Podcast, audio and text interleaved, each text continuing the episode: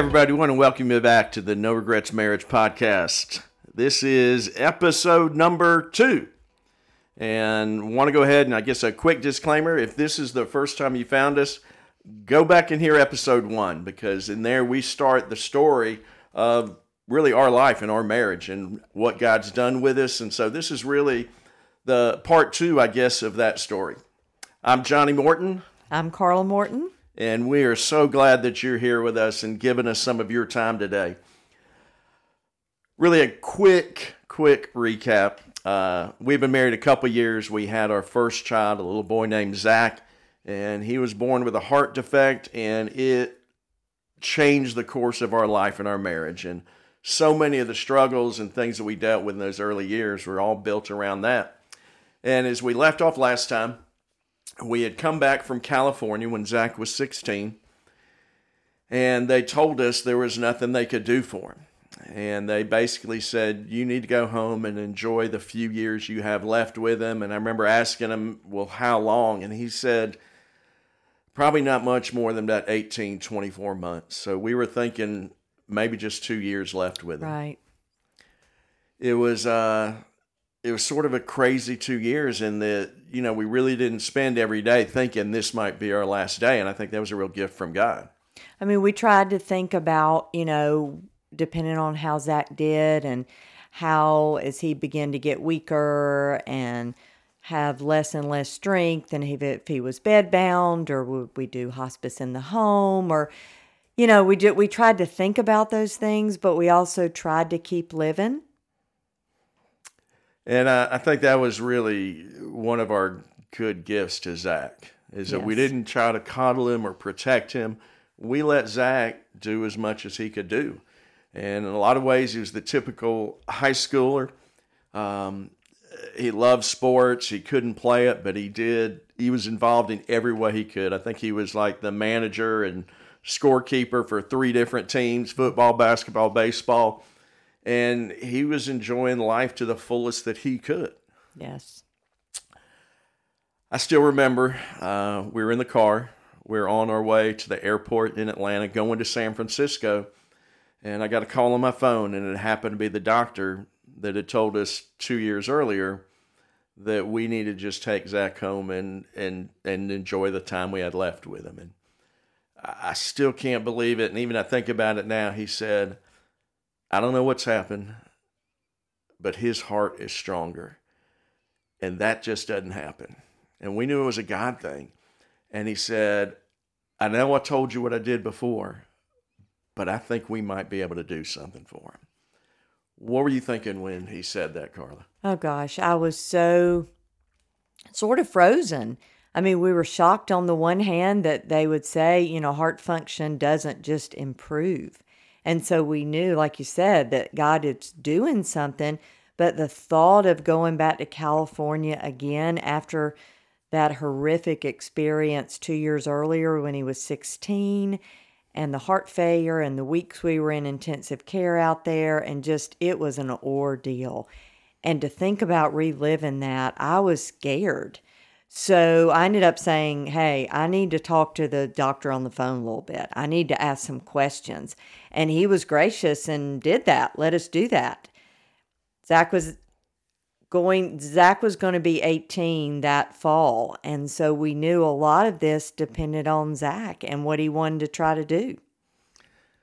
You know, I think the big thing, though, is for the, I mean, let's face it, for the first time in 18 months, we had hope that we hadn't had before. No, you said 18 months, but we meant like 18 years. Yeah. But definitely 18 months. And we'd really, from the beginning of Zach's life, every single interface with healthcare, the answer was there's just nothing we can do. And this was the first time somebody said, I think I can do something. And so we uh, we came back from California. We'd gone out there to do a wedding, and we shared it with Zach, and because ultimately it's his going to be his decision. And Zach made the decision. Yeah, I want to go for it.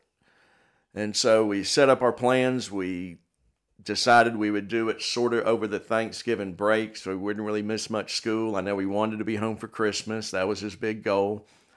And so last time we had flown and went into heart failure, and so this time we did it by train. And so Zach and I did a three day train trip from Atlanta to California.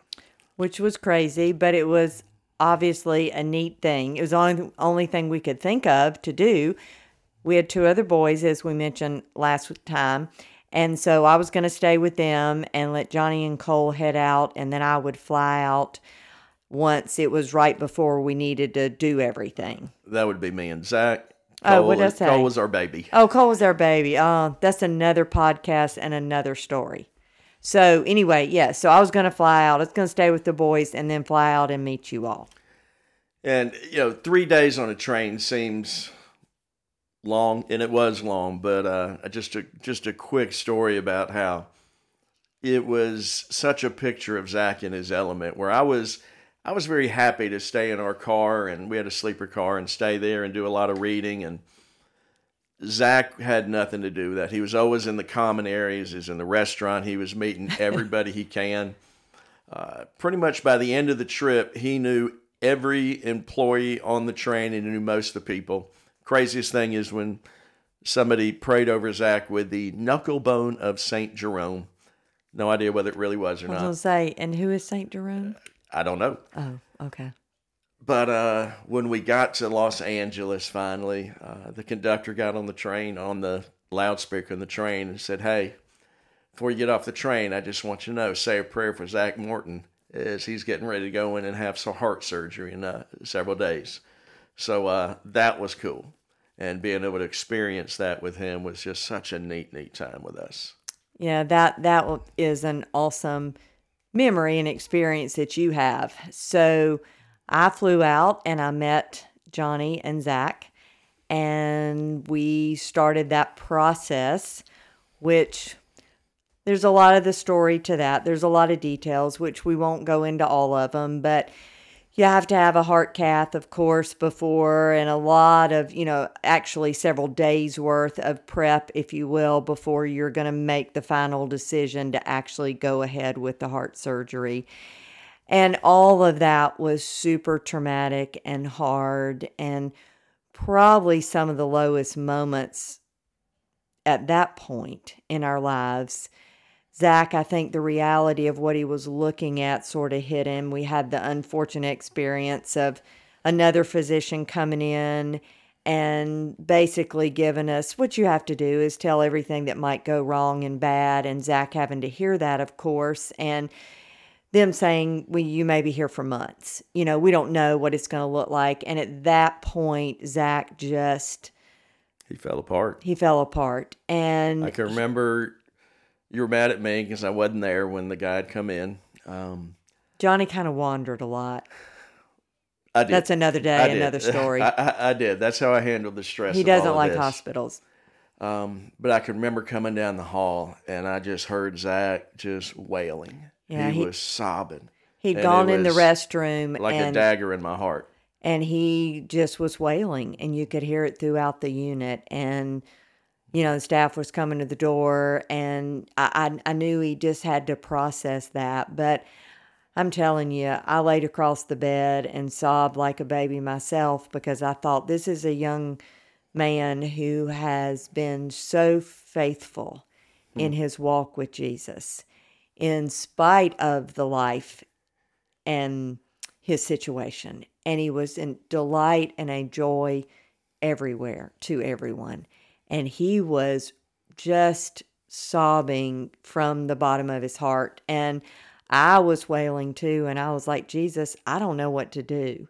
And so it was it was a hard place and this was still a day or two before we were going to meet with the sur- surgeon and make the final decision. And so we get to the morning of meeting with the surgeon. Do you remember that? I do remember that. And uh, I, I guess a real backtrack, real quick. I remember that night beforehand, we'd gone to dinner and we were talking to Zach. And, you know, one thing we never, even after the last two years when we had that bad report from out there, we never really sort of brought up, Zach, you might die. He never seemed to ask, and we thought we'll answer what he wants to talk about, and we kind of pressed it, but he never seemed to want to go there. And he popped up that night. We were just sort of hem hawing around and sort of did. And he says, like, do you mean that I might die? And we sort of looked at each other and said, yeah. And he said, well, how long have you thought about that? He says, well, you don't spend 10 days in ICU and not think that you might not make it. And so, again, that was just so, he carried so much of this inside that other people would never have known it. And even us as his parents did not realize how long he had really known that he might not live. And because he didn't approach it that way and he didn't talk about it, he just got up and went after life every day, we had, you know, we didn't know.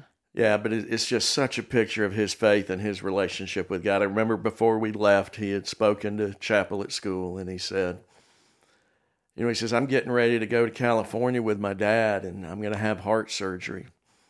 And I don't know what's going to happen. I don't know whether I'm going to live or die but I know that God does know and that I can trust Him. And he was, it was such a picture of this incredible faith. It was just such an encouragement, I know, to me. Um, well, going back to that morning in the doctor's office, and he begins to say, and we ask, well, what are the odds? I mean, what do you think? And the surgeon said, I think there's a 90% chance. Oh, he actually said higher. He says, I think there's about a 96. He said, I'd put it about 96, 98%. Oh, I, okay, I was going to say 90. And, but so again, really good odds that the surgery could be successful. He felt really strongly about the game plan and what he thought he could do. And so he looked at Zach and, you know, Zach said, Well, what happens if I don't have it? And he said, Well, if you don't have it, you probably will have, you know, you're not going to get any better and you'll begin to lose strength and lose ability to do some of the things you are even doing now. And it'll get harder to breathe and it'll get harder to, you know, and, and so he just tried to explain it. But he said, I think if we do this, I can give you another 40 plus years.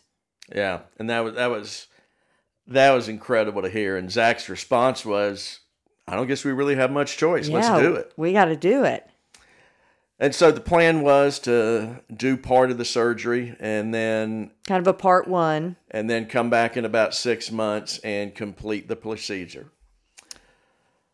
So uh, by this time, uh, really the next day, Carla's parents came out, and uh, our other son Kemper he came out to be there with us during that time. We just had had a lot of fun. We went into the city a couple of days and just getting ready for the surgery. Of all the things, you know, I think about the crazy things you remember. One of the things Zach liked to do was get buzz cuts. And I can remember before the surgery, he said, I want to get a haircut. and he had that little buzz cut that you rub your hand over, and it's just like this smooth little fuzz thing. It felt so good to feel. And I don't know why that stands out, but uh, I, I remember most of all, I think, was the night before we were going to surgery. We'd gone down to down to the pier in San Francisco and we were having dinner and it was uh, it was December and so it was Christmas time. And I'll still never forget standing on a balcony there was a lone saxophone player playing Christmas carols down in the courtyard. And I'm standing there with Zach and this guy's playing, you know, I'll be home for Christmas. And I remember Zach saying, he says, that's my song. He says, I want to be home for Christmas. And I just remember saying, well, hey, God willing, you're going to be home and we'll be back in Macon. You'll be able to be with all your family come Christmas. And that is one of those moments that's just etched forever. Etched forever. It's a sweet, sweet moment, especially, especially because of the aftermath. Remember, we got up early in the morning. We got up early, got to the hospital, um, said our we'll see you when you wake up stuff, and spent the day as you do. For any of you who are listening who know what it's like to sit and wait, and knowing the surgery would take most of the day, as it did, and yet at the end of the day, when the surgeon walked out, it's the first time anybody in healthcare has ever smiled. Hmm. In in in relation to yeah the an report outcome. they had to give us, and he smiled and he said it went awesome. He said we were able to do everything we hoped to do the, to lay the groundwork for a complete repair in a couple of months, maybe by summer. And he said he was solid as a rock, steady as a rock. Steady as a rock. Um, tell about when we finally got to go in there and see him. It was precious. And of course, he was on the ventilator, so he couldn't talk, but he was awake and he was des- just so desperate to tell us stuff. And so he wanted to write. So I pulled off a paper towel and he wrote on there, Tell Kemper and Cole I love them. That was and sweet. And that was so sweet. He looked for the first time in his life, he looked pink. Yeah. And I remember I kind of pulled up the end of the sheets at the at his feet. I'd to look never, at his yeah, look at his toenails I'd never such. seen his toenails not be blue. Yeah. And because he always was somewhat cyanotic because his oxygen levels stayed really low. Um, and so I just, it was so exciting. It was just, I mean, we just could not believe this had happened. And so we're, we're going to run, um, we're going to run change and then come back and be in the waiting room for the night. And at some point, a few hours later, they called us back and said he had a little bit of a bleeder, they felt like, and they just thought it was the wisest thing to go in, go back in, get the bleeder, flush everything out with antibiotics, just clean it all up so we didn't have to worry about chasing that. He said everything's fine, he is still steady. He is stable. Everything looks great. And so Solid as a rock is Solid what he said. rock. Even after they came back from it, they did it. They did what they needed to do. He said he's solid as a rock. Solid as a rock. Uh, he's asleep, and you know. And then I remember we were I got uh, before before that I had had the chance to go back in there and again he was wanting to say something and he he couldn't talk of course and so I just was sort of patting on him and I said Zach it has been one of the greatest joys of my life to be your mom and I said I am so proud of you I am just so blessed and I just got to pat on him and sort of lay on him a little bit, lean over on him. And he kind of was drifting off. The anesthesiologist had given him a little more pain medication. And so he was drifting back off. And so I just sort of tapped the bottom of his leg. I didn't want to wake him. And so I went on out. And we were in the waiting room, and it was the middle of the night. It's about one in the morning when we heard them call a code to the ICU. And I looked at Carla, and she says, I said, Zach?" Zach?" And he said, "How do you know?" And I said, "Because um, the surgeon, the only patient he has in this unit is Zach, And so And we, I we remember running through the hospital. We ran back. because they called for the surgeon too." And so we ran back to the ICU, and they wouldn't let us go back there. and we knew, of course, then, That, That it was Zach. Something was not good happening. and we didn't know, and we just, you know, we're just literally, it is. I- I don't even know how to describe the the the feeling that I thought I knew that we were losing him, that God was taking him, Yeah, I thought I think we thought at the time maybe he was bleeding. out. yeah, I, that was our thought. He's bleeding out, but I was thinking they're doing everything to to code him, to resuscitate him. Um, you know, if he's had a bleeder, then maybe they can, you know, give him blood. They can get it stopped. But somehow in my soul, I I knew Talk about that feeling. I it was it was like there was this pull, this literal physical pull on my soul.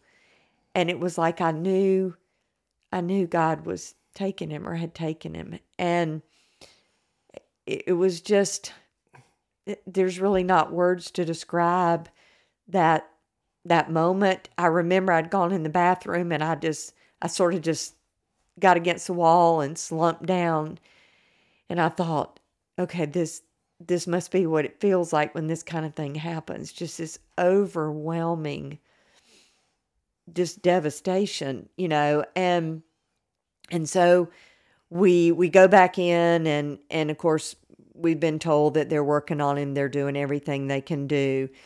At some point they came someone came and got us and and took us to the room as we sort of laughingly tongue in cheek tell people you don't ever want to be invited into the little room No, it's a. So far, nothing good's ever happened in those little rooms to us. And so I remember when the doctor came in there, and the surgeon was, you could tell he was devastated.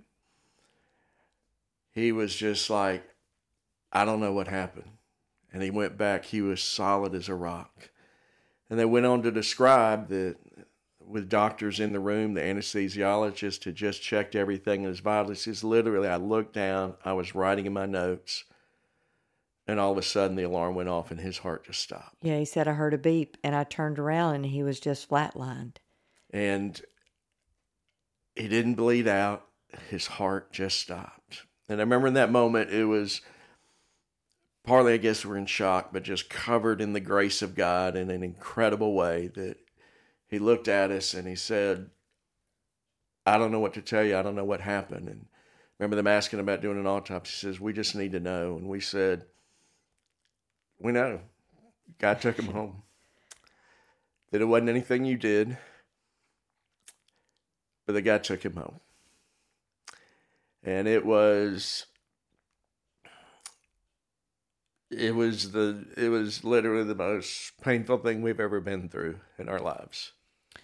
It was, and it as Johnny said, you know, you're in shock, and um, and to some, you know, who's who've known our story and known us, the thought might be, wow, well, Zach was born with a heart defect, and he lived 18 years, and so you probably were thinking that the whole time, and on some level, yes, but in the Well, in the moment, it was the, it was like you said before. It's the first time we ever had a doctor who said, "Hey, I can do something." You know, I think back about the very first doctor who did Zach's surgery at six weeks of life.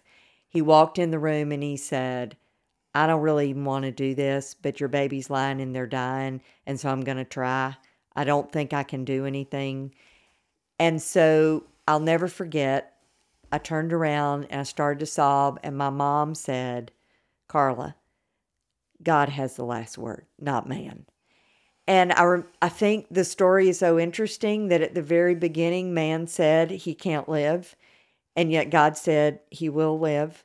And at the end, when man said he can live, God said, I'm taking him home. Ready to take him home.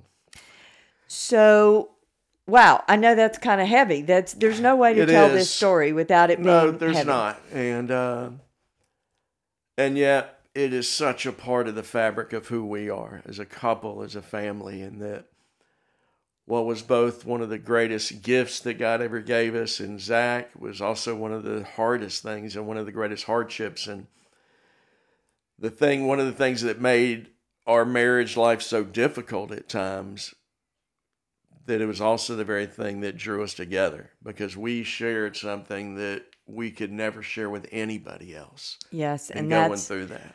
one of the things, and we'll have other times that we'll talk about grief, and we know that grief comes in all different forms. Losing a child is incredibly horrific on your marriage and your family. It, it will beat up your marriage like nobody's business. But we also are testimonies to the fact that God can do incredible things even in your deepest pain and hurt. And so that's our that's our hope, that's our encouragement to you that we are a testimony that God can carry us and he will be faithful. And as we said before, when we started the podcast, you know, what we want to do was, you know, bring hope and encouragement to couples. Uh, that wherever you are in whatever state and season your marriage is in, hey, God's grace is sufficient. And I know we haven't experienced everything that uh, can happen in marriage, but we've experienced some of the hardest. And and in that, God has woven us together in a way that I don't think we would be if we hadn't gone through that. And I'm so reminded of the verse is really one of Zach's favorite verses that, man, God works all things together for our good to those who love him and are called according to his purpose. And even in the midst of that pain, God was working it for our good.